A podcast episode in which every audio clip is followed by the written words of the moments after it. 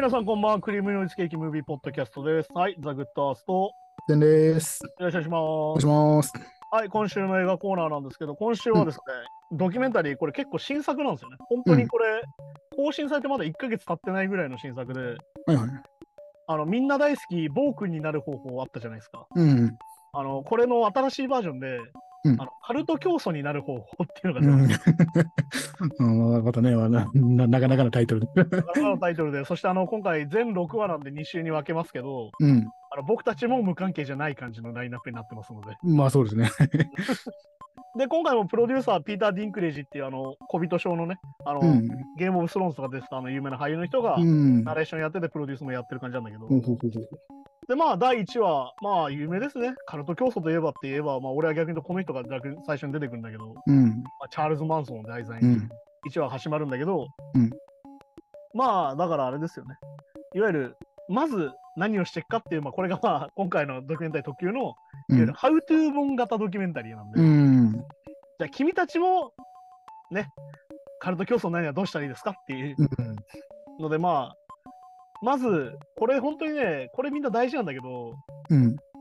キリストとかとは物言いが違うわけですよ、カルト教徒っていうのはね。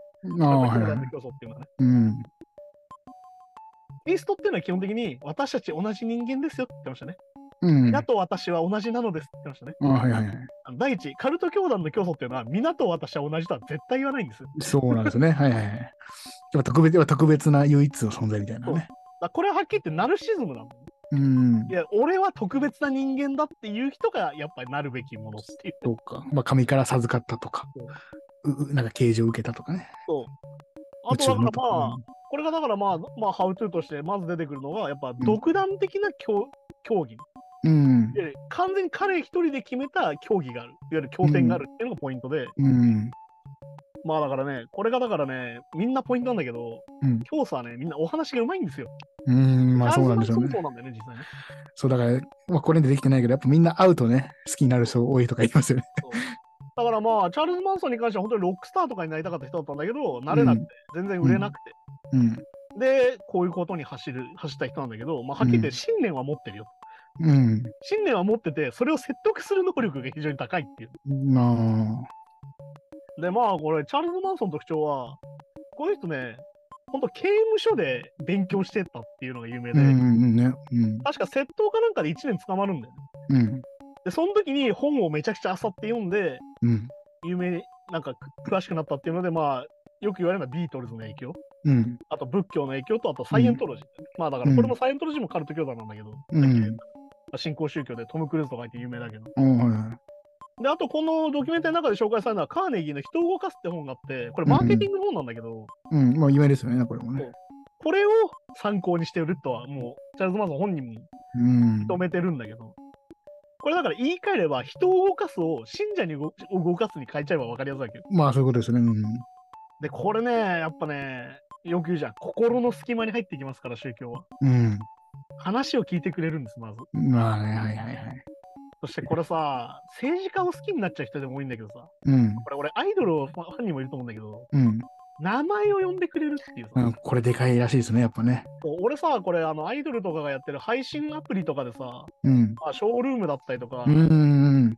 ミクチャみたいな、いろんなこう配信アプリあるじゃん。はいはいはいはい。俺、この文化が俺よくわかんないんだけど、自分でアイドルファンやって思うんだけど、うん。名前をほしいって願望がすごいあるんだよね、みんな。スパチャするとやっぱね、なんとかさんありがとう、あさんありがとうってやっぱ言いますからね。そ言われ。たいらしいんだよね。あー俺、これあんまり俺、これなくてさ、あー、そうなんですか。俺だからね、よく思うんだよね、ファンの才能がねえなとよく思う時があって、うんうん。あの、信仰心が足りないなと思う時があるの。ああ、なるほどね。あの盲目的に信じたりとかできないから、ああ、あ、なんかあれね。いや、こと変だなと思っちゃうんだよね。やでもそれは多分もしかしたら他に、結構多多趣味じゃないですか、さんは。うん趣味とかハマるものがたくさんあるからなんじゃないですか、もしかしたら。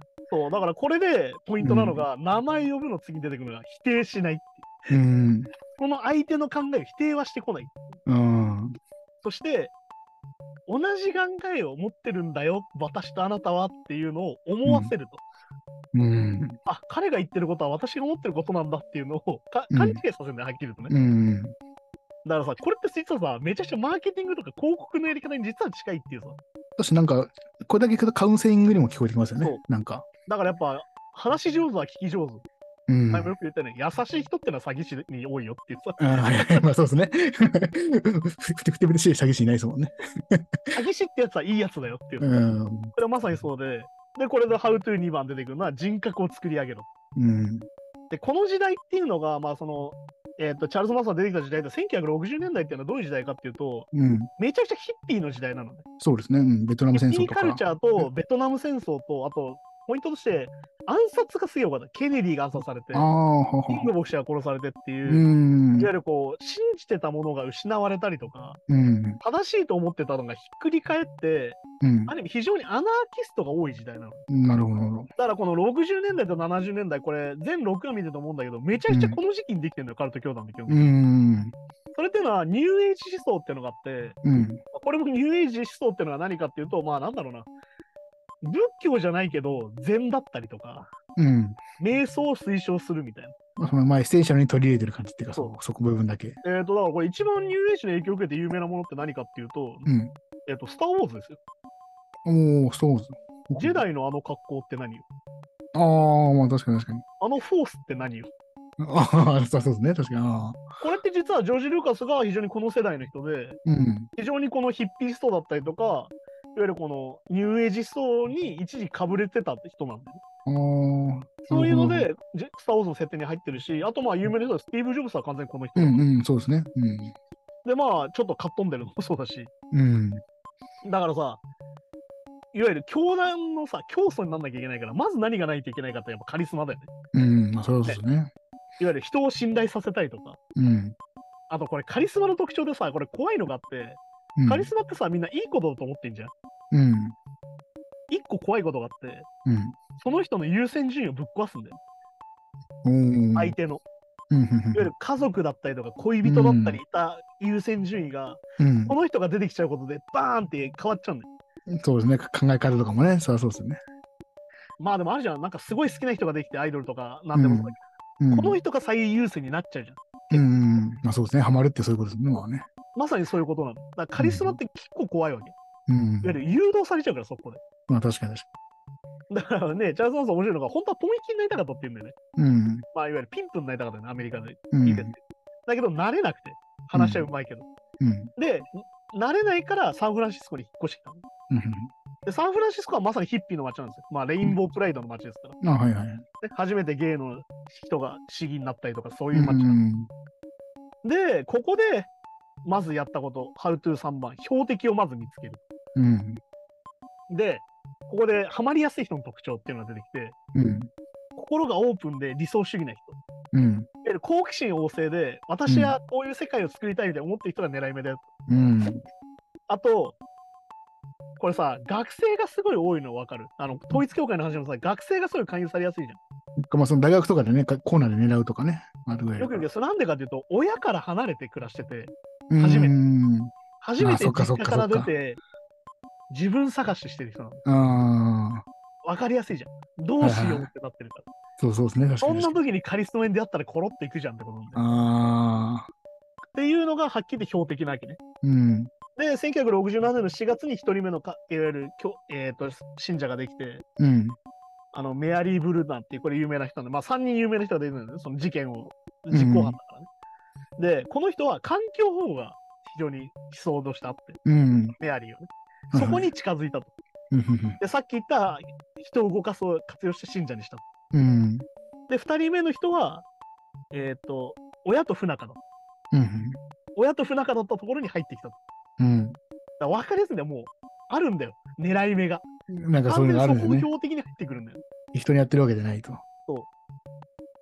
で、このパトリシアっていう3人目の人も、要は一人でいて、うん。彼彼氏とかとうまくいってない時期だったと。うん。いわゆるその虐待されてたりとか、はいはいはい。そういうポイントがあって、そこで入ってこられたみんな孤独感がやっぱそうなんです、ね。いわゆる不安定な、何かを信じたいけど何もないっていううんうん。で、やっぱネットリックスさすがの元信者の人がバンバン出てきますから、今回。うん。うん。この人のね、言うことがめちゃくちゃね、あーってなるんだけど、うん。ニーズが分かってるんですって言うんだよね。うん。ああ、はいはいはい。マンソンはね。うん。いわゆる、心は壊れてないんだよ、まだ。うん。なんでかっていうと、心が壊れて精神喪失だと、うん使えないから。まあ、そのら使えないからもう確かにもうこんな感じですもんね。だらだらっとね。確かに。だから実はカウンセリングっぽいんだけど、実はそこじゃないのがポイントで、ああ、そっかそっか。壊れてたらもう使えないから、コマにできないから使わないんだよ。うん。だけど、、こういう人たちのポイントは特別だと思わせる。自分と私を。うん。でもこれってさ、さっきのアイドルの名前呼んでくれるとまさにこれね。何々さんって。まあそうですね。うん。で、その他大勢だと思うわけ。100人いる中で俺だけ特別だって思わせるわけ。だかうん、はいはいはい。ら実はね、結構やっぱ宗教的ですよ。そういうものに関して言えばやっぱり。まあ同じ心理の働きなんでしょうね、それは関して。で、マンソンの特徴としては基本的に女性が多くて、うん。まあ、ある意味ハーレムみたいなもんなんだよ。うん。で、ハーレムでも自分が一番だと思わせるっていうポイントもあったりとか、うん。あとこれあれだよね、だから忠誠心を試すみたいなもん出てくるんだけど、うん。あの次のハウトゥーでね。はで、この時に何を使うか。まあだから、えっ、と、キリスト教ではっきり言っちゃうと洗礼式だよ。い。うん。バプテスマですよ。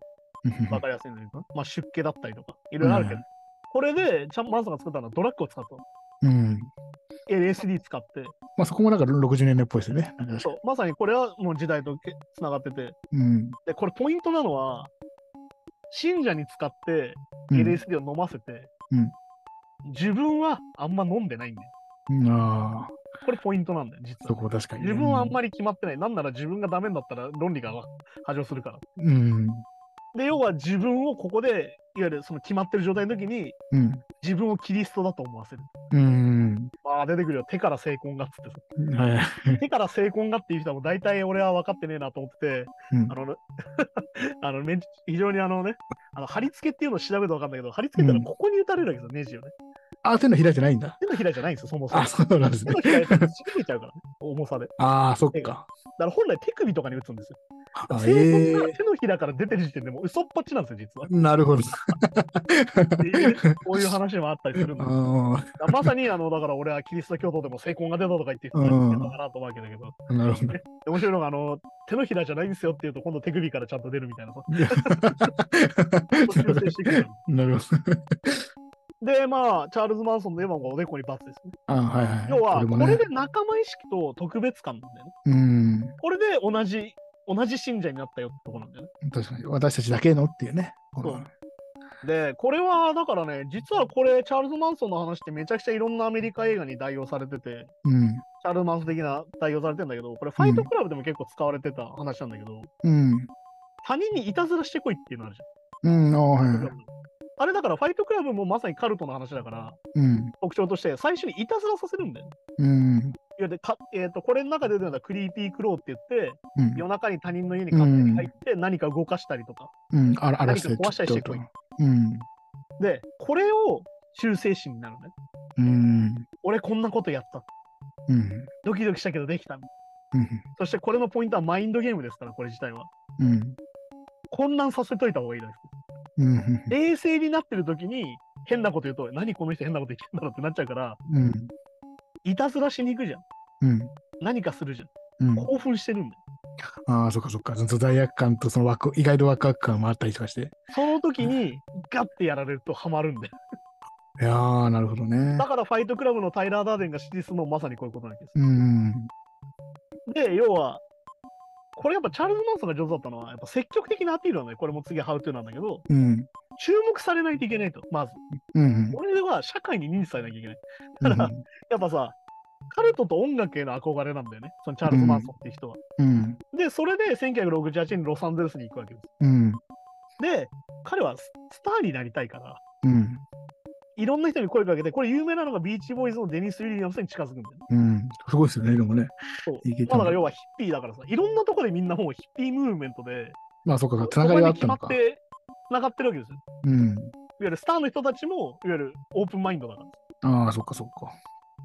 面白いなって、面白いやつだなって仲良くなったんだけど、うん。でもうまくいかなかったっうん。ていうので、結局、さらに一歩進んじゃうんだけど、カルトがね、これで。うん。で、これでまあ出てくるのはさ、有名な象徴だよ。うん。でもこれうまくいかうまかったのが転機になるんだけど、うんこれでさ、出てくるのマジで分かりやすいよ。うん。これが陰謀論につながるんだよ。音楽業界を腐敗してて、うん。俺みたいな才能があるやつを使わないなんてありえないみたいな話なわけ。うん。で、これで出てくるのがヘルタースケルターなわけ。ああ、はいはい。まあだから、えっと、これはだからさ、あの U2 の有名なあの、ライツハムっていうドキュメンタリー映画で、うん。ヘルタースケーターのカバーするのビートルズのね。うん。その時にボノが MC でダイス言うんだよ。うん。俺はこの曲をチャールズ・マンソンから奪い返したって言って歌い始めるっていう。まさにヘルタースケルターイコールチャールズ・マンソンになっちゃったんだよ、この人。っああ、はいはいはい。ていうのになってたりとかもすると。なるほどなるほで、これでまあ、いよいよシャロン・テート事件が出てくるんだけど、ど。うん。まあ、シャロン・テートっていう女優さんの家に押し込んで、うん。まあ、やる4人殺害するんだよね、この時。うん。で、これまあ、ポランスキーっていう有名な監督の奥さんなんだけど、うん。これ自体、あの、 Once Upon a Time in Hollywood っていうさ、タランティーノの映画でまさにそのシャロン・テート事件を映画化してて、うん。もしそうじゃなかったらって話なんだよね。あ、事件起きてなかったのみたいな。事件がもし何かで阻止されたらどうなってたかみたいな話をやってるのが今回タランティーノの今回の映画なんあえっと、うんワンスパンタイム・ハリウッドなんだけど、うん。それぐらい有名な映画なんだよね。ほうほうほ有名な事件だし有名な話なんだけど、う。うん。あと、これはね、あの俺が好きなものに非常に関係してまして、うん。あの、豚に塩って書いてあったじうんゃん。。タロンテートの詩で書いたああ、はいはい、豚にしよNine Inch Nails の Downward Spiral ってアルバムは、う。うんシャロン・テートの家を買い取ってレコーディングスタジオにして撮られてるの。あ、ああ、あ、あ、そこから聞きましたけど、それ前に。これはまさにだから、あ Piggy って曲が出てくる、 March of Pigs って曲が出てくるのはまさにこっからなんだよね。はは。そして、チャールズ・マンソンの名前を聞いて、もう一人思い浮かぶ人がいるじゃんって。まあ、そうですね。マリリン・マンソンでしょ？そうですね。マリリン・マンソンのメンバーっていうのは、殺人鬼とスーパーモデルの名前をかつなぎ合わせるっていう設定で、っうん。ていうので出てきた、ああ、俺の好きなものをここで。逆に俺、この知識で知ったんだけど。はいそうそうそう。だから、実はさ、チャールズ・マンソンってある意味、本当にすごくて、うん。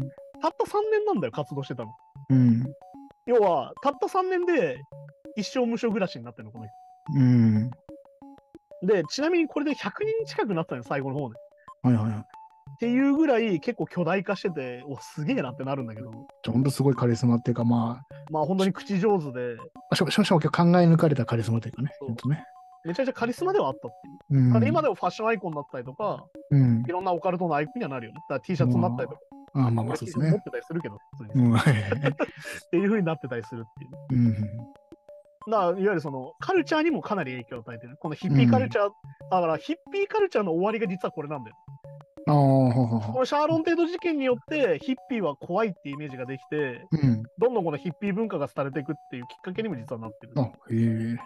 ていうのになってるんだけど、まあ一応これで1話終わりですしね。うん。で、第2話、これまた新しい人がね、ジム・ジョーンズって人が出てきて、うん。これも有名な話でね、ガイアナ事件っていうのを調べると出てくる人なんだけど、うん。えっ、と、人民寺院っていう、まあ日本語で言うとね、はいはい。えっ、と、ものを作ってる人で、まあヒューマンテンプルなんだけど、うんいわゆるこう、これのテーマ、第2話目のテーマは、うん信仰の拡大。うん。どうやったら広げれるか。広げてさっき言ったチャールズ・うんマンソンはせめて100人ぐらいだけど、まあ言うてもそうか。しかも3年しか持ってないし。うん。で、このジム・ジョーンズっていうとどういう人かっていうと、最初あの、猿を売ってたっていう。うん。いわゆるまあ、猿を売ったりして生活してる人で、うん。だってやっぱポイントとして、チャールズ・マンソンはさ、無所の中で得た額だったじゃん。うん。ジム・ジョーンズ自体は若い頃から宗教大好きなの。いわゆるキリスト教徒の経験だね。うん。で、でもこの人もちょっとおかしいところがあって、うん。いわゆる子供の頃のヒーローっているじゃん。うん。例えば好きな野球選手だったりとか、まあ、ね。好きなミュージシャンとかこの人のヒーローってヒトラーなんで、そう、それ。なんでそうなっちゃうかなまあまあまあまあね。しかも彼はさ、あのどっちかっていうと、なんだろうな、いわゆるその有色人種なわけですね。うん。メキシコ系っぽい人なの、ヒスパニックっぽい人なんだけど。で、これも時代なんだけど、うん。社会主義のための戦いでもあるっていう。ああ。いわゆるこれ公民権運動の時代だから、この人民人自体も。1954年とかだ。うん。で、これレインボーファミリーとか言われてたんだけど、当時。はいはいはい。まだ LGBT プライドのレインボーですまさにみたいな。うん。だから、いわゆるその、いろんな人に開かれたものなんですよ、これは。っうん。ていうのが最初の歌い文句だった。はいはいはい。で、まあ、次の How to で、人の心を動かしましょうん。う。何か奇跡を起こしましょうってことだね、これはね。うん、まあまあそうですね。奇跡を見せる。うわ、すげえって鳴らさなきゃいけないから、うん。この人がやったのは信仰治療ってやったんだよ。うん。これはでも今もキリスト教やってんだけど、うん。あのバプテスト教会とかがよくやってんだけど、いわはいはいゆるその集会所みたいなの集めてさ、うん。その病気の人を連れてきて、うん。今日はってんだよね、こうやって。うん。これはね、手をかざすだけでっていうす。べてを神のためにも出てきたよね。うんうん。韓国のカルト宗教に出てきた、はいはいはい。がんが治るんだよ。治るとか、ふ 不治の病がもうね、治ってくっていうやつ、この。だから、ここのでもポイントに出てくるのは、痛みを見抜く力っていう、うん。いわゆる普通の信者を見て、この人は体が悪いとか、うん。そういうことに気づくのも能力なんだよ。うん、だそれはだからもう、あある意味本当に超絶の能力というか、だけど逆に言うと、これはシャーロック・ホームズとかと一緒で、手とかを見て、うん。何してる人だとか分かるみたいな話ある。ああ、そこそこそこか。いわゆる手に豆があったら、あ。そういうのも見抜く力なんだよね。だから、いわゆるこう人心掌握術でもあるし、やまあ観察する能力が超高いわけ。観察力、推理力というか、なんかそういうだから、まあ言ったら、せ正確ではサイコパス的な人だったりとか、ああ、確か向いてると言われるのはまさにそういうことで、うん人を見抜く力めちゃくちゃある。そっかそっか。で、結局、成功と失敗うん。もあるんだよね、実はだから、そのややったら実は病気じゃなかったうり、ん。なんだけど、このインチキ治療を、なんだろうな、がんを取り除くっていうのに今度限定していって、うん。どんどんこう、やるんだけど、これさ、グルになってくんだよね、どんどん信者と。うん。同じことで騙す人たちがいて、はいはいはい。まあだからね、本当にね、その、本当に信じる人はかわいそうってなんだけど、これグルになってるやつは同罪だろうと思うんだけど、まあそ、そうですね。騙してる側ですもんね。いわゆるがんを取り除くときに、うん。なんだろうな、口から血を吐かせたりするのね。まあ、吐血のね。うん。それをこう鳥の内臓を使ってたりとかして、うん。完全に自作自演というかね、完全にこれ芝居なんだよ。うん。で、それで転んだ人たちに次のポイントで個人に語りかけるってやつで、うん。さっき話したよね、話を聞くとかやつや人を動かす話ですよ。うん。それと一緒で、人の心を操るために、自分に、うん自分を信じさせるためにどうするかっていうのが出てきて、うん。ここで出てくることはコードスイッチングってやつなんだよ。はいはいはい。人に合わせた話し方に変えるってやつなんだよ。ああ、でもこれなんかさっきの名前呼ぶとちょっと近いですね。なんかね。あなたのために話してますよ。うん。あなたの言葉で喋ってますよってやつうなんだこれって、いわゆるその、ただ頭のいい人とかはできなくて、うん。弁が立つようできなくて、なんでかっていうと、うんなんでお前そんな走る話すが遅いんだなんでそんな喋れないんだってなっちゃうから。ああ、まあそうですね。うん。そうじゃない。だから、だから何度も言うように、詐欺師は優しいんだよね。優しいんだよ。だからそう。確かにな。だから僕なんかちょっとこう話すのお遅かったりとか、うん言葉詰まったりしやすいんですけど、ペース合わせてくれたら、あの優しいなって思っちゃいますね。話聞いてくれるだけでゴロゴロ言ってる。そうそうそうそう。いや、ゆっくりでいいよとか言われると、あ、そうそう、あってだから、まさに呼び方とか、さっき名前呼ぶ話だったけど、うん呼び方もその人に合わせて呼んであげて、はいはいはい。さらにその人の話す文節に寄せて喋る。喋るって。ある意味だかから、このスピーチ能力みたいなのは超高いんだよ、この人たち。まあそうですね。だからそう考えたらそうですよね。で、これすげえなと思うのが、黒人の人たちに話すときは、うん。ゴスペル調なんだよね、この事務所でう話してる。ん。いわゆるその黒人協会で喋る人、牧師で喋る人で喋る。なるほどそし。て、白人の人たちの前では、うん家族の伝統の話をする。うん。俺はだから、キリスト系保守のドキュメンタリーでよく出てくる。そそうかそうか、はい。伝統的な家族の価値観みたいな話をすうるん。っていう、こう、話題を変えて、すごいですね。話し方を変えてどんどん取り入ってくる。うん。だから、これだから社会主義とこの時代つながるから、うん。ニーチェとか毛沢東も例えに出てくるわけよ。うん。本当にある意味、演説師としては超能力高いんだよ。だか高いですよね。てかまあ、まあ、現代で言ったら、まあ、営業マンとかでも全然。ら本当にこれはマーケティング論だし、うん。本当にそういうものもつながってるの。さっき人を動かすじゃないけど。うん。だから、これの集会だと社会主義を歌うんだよ。うん社。会主義で俺たちは幸せになるべきだ。今の資本主義はダメなんだっていう話を。っうん。ていうので、こう協力者を増やしてた。うん。で、さらに次のハウトゥーは全員に協力される。うん。全員協力させる。どういうことか。人とつながるっていうのは快感なんだよ。うん。いや、友達ができるってやつだよ。はいはいはい。例えば趣味で、例えばさっきのアイドルだったらアイドルの話を見に行った時に、うん。同じアイドル好きな人と友達になるっうん。ていうのでつながってったりするじゃん。うんそれ自体がやっぱ人として快感なんだよね。でちょさっき言ったようにちょちょっとこ孤独を抱えてるような人が多い方するからよりね。そう。で、さらに言った共通の話題、共通の経典でつながる。うんこれで宗教が必ずやることっていうのは共同生活なんだよ。一緒に暮らしましょはいはいはい。う。で、出てくるのが、使徒的社会主義っていう言葉で、うん。これはだから、有名だよね。キリスト教のあのイエスがさ、12人の人と一緒に暮らしてたっはいはいはい。ていう話の流れで、でもこの首都的社会主義の怖いのは、社会主義だからどうなるかっていうと、うん。信者に全財産出させるんで。まあ、そういうことまあ、ですね。だからミ、ミニ共産主義みたいになるうん。これが共産主義の怖いところなんだけど、うん。みんな平等にってなるから、財産とか全部取り上げてそそう、一箇所に集めていくわけだよね。で、これもだからね、この後統一教会になるんだけど、人民新聞っていうのを作って、うん。いわゆる貧者を、だからさ、新聞作ったりとか、新聞作りますね、みんなね。やっぱ広報モノとしてやっぱそうやっぱり大事だかうん。メディアは大事なのから、メディア大事だから。で、さらに貧者には炊き出しして、うん。ね。で、そして手紙を書かせるっていう。うん。いわゆるその自分の信仰心をアピールしろって言わなきゃ。っうん。ていうので、こう共同生活をして、うん。こうなんだろうな、一体化していくみたいな。うん。より強い絆をつながっていくっていう。はいはい。まあだから本当にね、なんかき言ってることは綺麗事だけど、ただの召し上げじゃねえかみたいな話だったけど。うん。まあまあまあ。で、まあ次のハウトゥーで領域を広げようと。うん。ジム・ジョンっていうのは決して満足しなかったと。うん。1971年、バスを使って、うん。あの、テーマはカリフォルニアに移住しようっていうのがテーマで、うん。バスでいろんなところに布教に行くんだよね。はいはい。で、やっぱね、祭りごとって好きじゃん、みんな。まあそうですね。うん。で、そのバスで行った先でフェスとかをやってさ、うん。まあ、ミュージシャンの信者もいるから、うん。フェスとかいろいろやって、そこで勧誘する。はい。まあ、あれエンタメ化なんだよ。うん。勧誘作業の。はいはいはい。で、要は、どんどんなんだろう、奪っていくんだけど、うん。でもさ、いろんなとこに行くじゃん。でうんそこにはすでに教会があるわけですよ。ああ、まあ確かにね。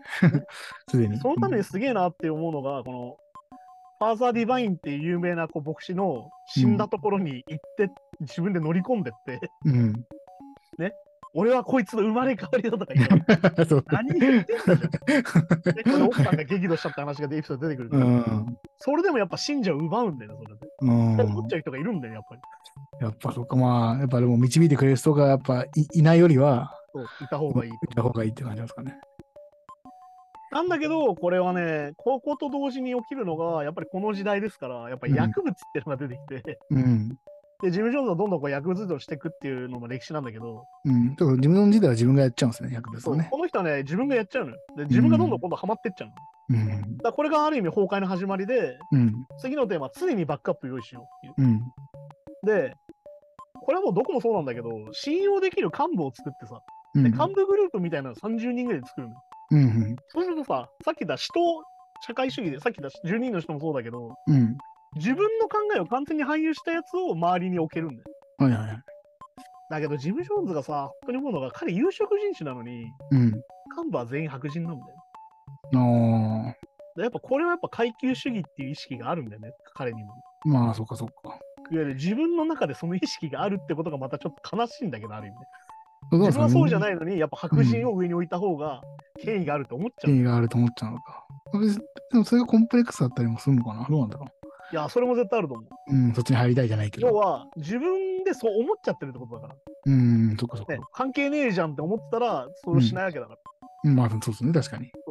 で、まあ、ジム・ジョーンズはどんどんこの後薬物の量がどんどんひどくなっていって、まあ、彼、こうなんだろうな、わいせつなこともかなりしててんのうん。で、1973年に捕まっちゃうんだよ、ついに。はいはい。あの、そういうのわいせつ物陳列罪をやったら、隣が覆面血管だと。うん、そうそうそう。そんな、ベ ベストなことあんなかった。で、今度どんどんずさんになっていくんだよね、彼自身のやり方が。うん。で、これで警察と司法取引して逃げるんだけど、うんいや、逃げるというか保釈されるんだけど、うん。アメリカにいらんなくなるんだよね、要は。うん。で、要は、1960 76年に、うんもうどんどん悪事がバレ出しちゃうんだよ。さっき言った女の子に手出してるとか、うん。ドラッグやってたりとか、嘘だったりとか、詐欺やってたみたいな。はいはい。どんどん悪事がバレて、逃げなきゃってなって、次のハウトゥー、楽園へ導こう、うん。信者を。っていうので、うん南米の先でガイアナに移動し始める。楽園って言い方もね、なんかね、宗教っぽいですよね。まあでもこれはね、すべてを神のためにの全部の共通点になってね、うん、そうそう。全員共同生活して、なんだろう、田舎に住むみたいにやったり田舎に住むやってましたね。で、これなんで南米のガイアナだったかっていうと、さっきで社会主義なんだよ。うん。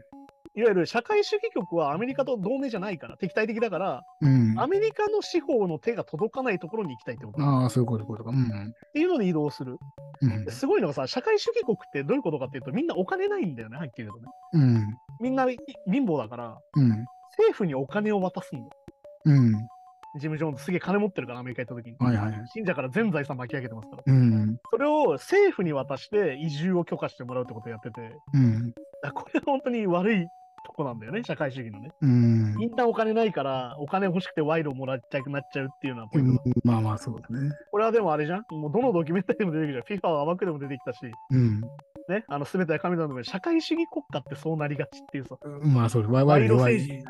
弱いですね、やっぱね。でもこれはさ、ジョーンズタウンっていうのはこれできるんだけど、うん。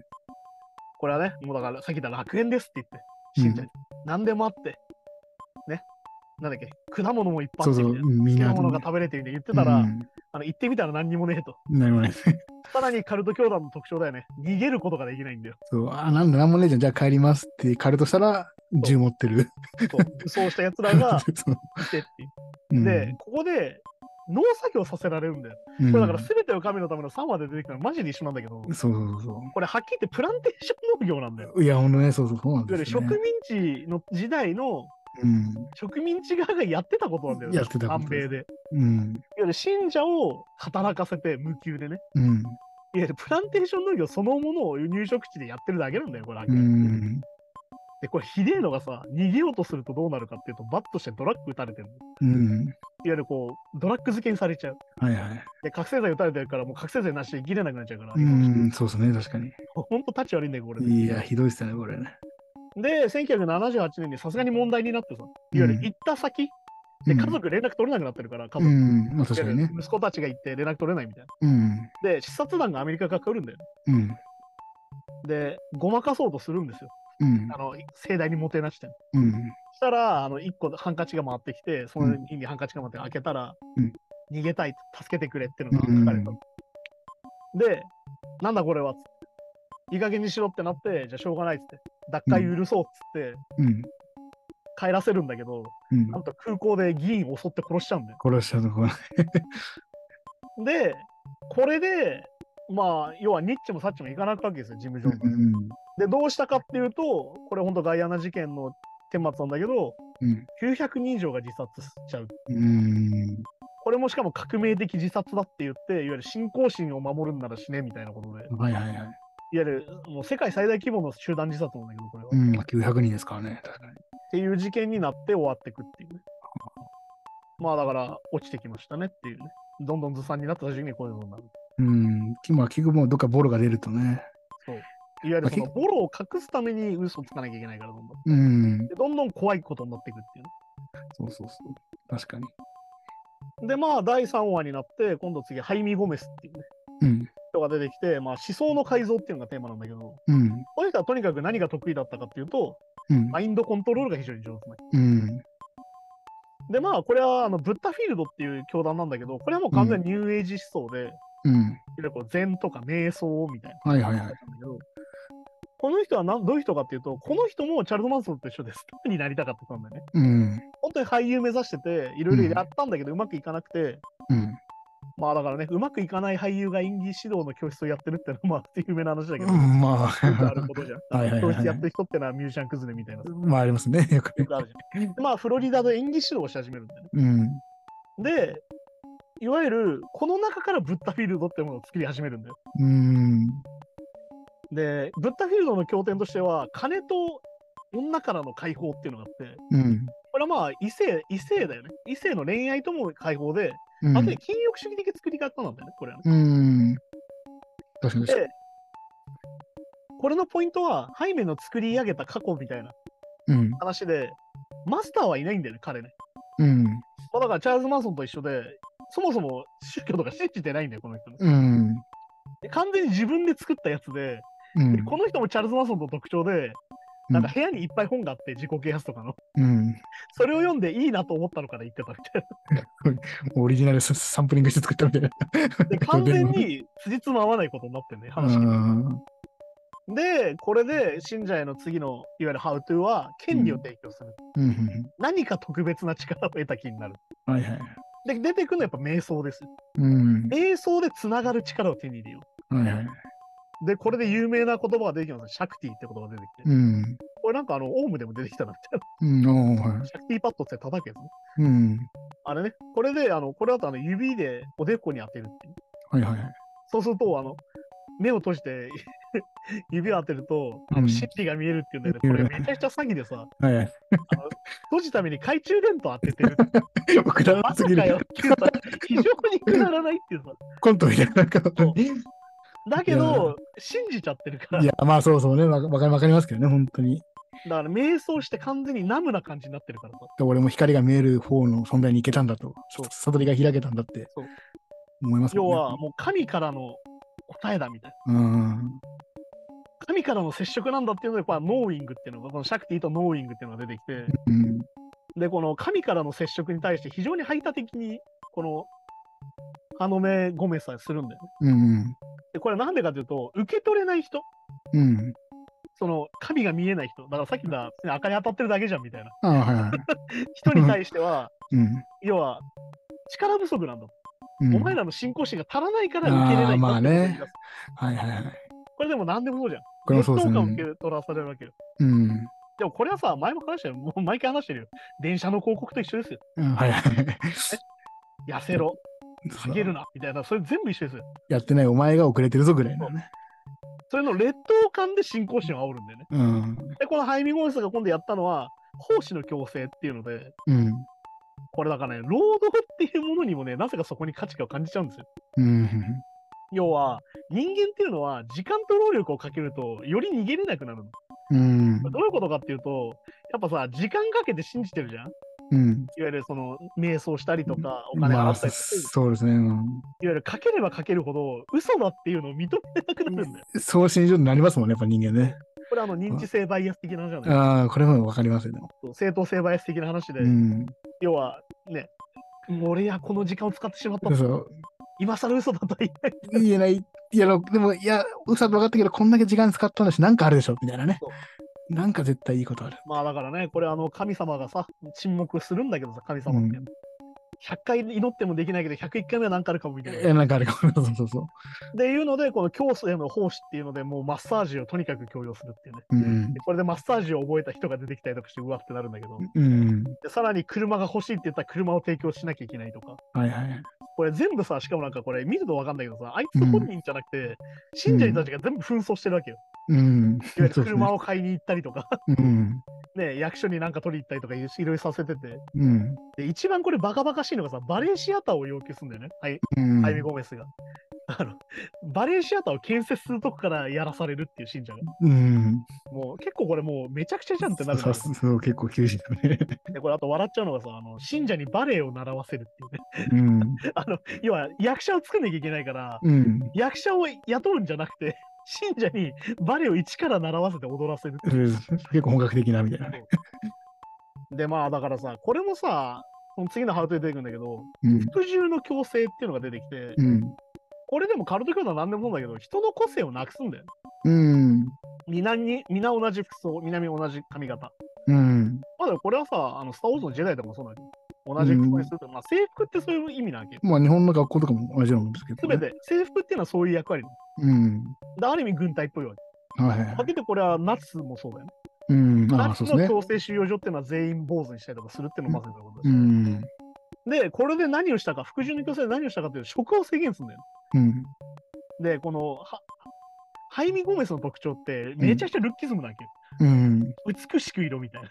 はいはいはい。で、見た目は私のようになれみたいな。うん。で、これすげえのがさ、整形しまくってんだよね。このこの人顔見るとわかるんだけど、うん。もう完全整形顔なんだよ。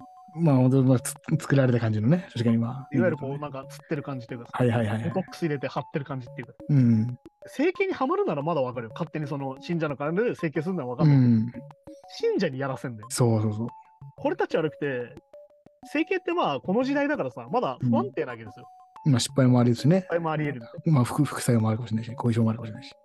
それで、信者に先にやらせて、うまくいったら後で自分でやるっていう。でも実験台だ。うん、そう、完全に。ひどすぎる。で、次に出てくるのは同調圧力と集団行動ってやつで、うん。次のハウトゥーは絆を断ち切れ。いわうん。ゆるアイデンティティを奪え。さっきの個性を奪ってね、さっき見た目の個性を奪って、うん今度アイデンティティも奪う。いわうん。ゆる人とのつながりをなくさせるんだよね。はいはい。これはでもあの韓国のやつも全部そうだっうん。家族に連絡させない。ああ、そうですね。友達に連絡させない。うん。要は間違ってるよっていうのもそもそも伝えさせない。うん。そういうことですね。気づかせないというかね。だからこれがさっき言ったね、実は共産主義と非常に相性が良くなっちゃうんですよね。うん。それ自体知らないっていう。うんまあ、何が起きてるかも分かんなくするっていう。うん。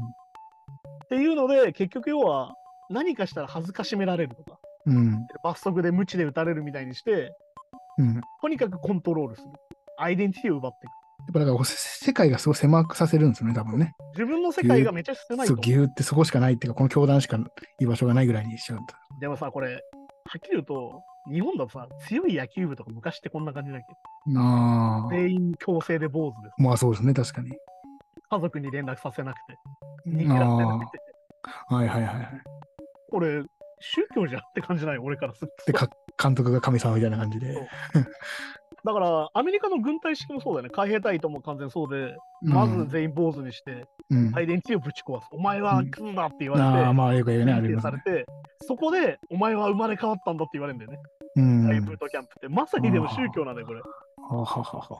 ら今まさにそういうことはまだ全然あるよね、世の中にってことでもあるから怖いんだよ、これ見てると。まだ大勢の人を強制的にコントロールするってなるとそう、この方法が多分ベストになっちゃうんですかね。だから次で出てくるテーマが分断と服従、うん。分断と征服か。っていうのはね、うんまさにこういうことなわけですよ。うん。まあだからこれでカルマクレンジングとかいうのが始まってさ、うん。名前が催眠療法なんだけど、なんだろうな、いわゆるトラウマとか不安とかを話させるの。うん。自分の悪いところを話させて、うん。これを録音するっていうのをやるんだよ。そうこれがえぐいですよね。普通のは確かになんかこう、そういうカウンセリングってあるじゃないですか。そうこう自分のね、ああいう、まあ、ざ懺悔じゃないけど、そういう。それ自体はいいことだけど、それ録で音しちゃうってさらに金取って録音するんだよ。そう。これが、これを何をするかって、弱みを握るんだよ、これ。そういうことですね。はいはい。で、これでやるのは信者た同士で監視させるってやり方で。うん。で、要は全ての情報を独占させるから、うん。要はさ、洗脳っていうのは一言で解けちゃったりする可能性もあるわけよ。うん。普通の信者はね。これをさせないためにどうするかっていうので、いろいろやったんだけど、うんうんこの全ての情報の独占に失敗するのよ、ハイビゴメスは。うん。元ブッダフィールドの信者から信者全員に一斉送信のメールが来て、ある時、いわうん。まあ、まあ、リークじゃないけど、そういう。ゆる全部嘘がうん。ばらされる。バラされる。こいつがやってること全部はったりだと。うん嘘で、ペテンだと。うん。で、そもそも禁欲主義者じゃない。うん。で、はっきり言って性犯罪者なのこれわかるんだけど。うん。この中で出てくるマッサージしてた男性みんなうん。抱かれてんだよ。うん。で、さっき言った弱みだからみんな黙ってるんだよ。そうですね。はいはい。だから本当にこれ全ては神のためって一緒なんだけど、うん。まあ、本当にカルト教団ってみんなやること一緒だろみんなでことしますね。で、まあ、崩壊していくんだけど、うん。ですごいのがね、120人いた団体が半年でなくなるっていう。うん。逆に言うと、これぐらいはっきり言って魔法ってすぐ解けちゃう。まあそうですね。だからやっぱ、まあ気づかなかったらそれでも何年も気づかないままっていうことですよね。下手すると何十年もうん。なっちゃうから。だから本当にね、このカルト兄弟になる方法を見てわかるのが、うん。独裁者になる方法と非常に近いですよ。まあそうですね。確かに。その、そのまさに独裁者の方があの国の規模だから、またちょっと若干違うけど、そうまあでもこう知ってるちちっちゃいある意味国みたいなもんですもんね。これ見てるとね。だから本当にカリスマがあって、うん。いわゆるその、ナルシスティックな人がなってんだよね、やっぱり。そう、だから思うけど、まあ、ここの今、50年代、60年代とか、これ70年代とか、時代だからあれですけど、今のインフルエンサーとかわかんないよ。オンラインサロンやってる人たちとかも、その年代でいたらや、やってる人いそうだなっていう。なんか、そうでも民宗教だよね、あんなのね。だからやっぱりさ、なんか水素が入った水とかそんなわけじゃん。ああ、もうみたいなですね。実はみんな近いことしてんじゃんとか思うよ。うん。だからやっっぱり俺は、だからアイドルとかいろんなそのミュージシャンとかでも思うけど、うん。やっぱこれは信仰心だなと思う時あるよ、やっぱり。うん、まあそうですよね。俺やっぱこの曲好きじゃねえなと俺は思うけど、思う時うもあるけど、やっん。ぱ周りのさ、本当のすげえ好きなファンはさ、うん最高ってなって、いや、あの曲よくなくねとか言って超怒るわけですよ。ああ、まあはいはい。とさ、もういわゆるその経典を傷つけるなみたいな話だから、みたいなもんですからね。これってはっきり言って宗教だよなってなっちゃうから、いや、まあ盲目な人ってのは基本的に宗教にはまってるものに近いから。うん。まあだから批判と悪口がもう区別できてない時点でもうやばいなと思うけどね、いろんなものに関して。まあそうですね。やっぱまあでも何でもそうだけど。確かに、態度悪いこと言われたらもう、条件は、条件反射的に反応しちゃう人とかね。それはもう完全に、それは民宗教っすよっていううん。感じはするからね。確かに。はい、じゃあそんな感じで今週もやってきたんですけども、うん。いよいよ来週、日本も非常に重要なうん回がやってきますので、ちょっとこの前半と後半でね、ちょっと趣が変わるんで、そこもあってうん話できればいいかなと。まあこれ確かにね、こう年代もそうだし、まあ、まあ、国とかもね、そうそうそう結構結構遠いあれだったけど、後半はちょっとギュッと近くなっていく。本当にね、どんどん近くなっていっちゃうんで、うんそういう感じで。はい、じゃあそんな感じで今週もありがとうございました。また来週です。さようなら。さようなら。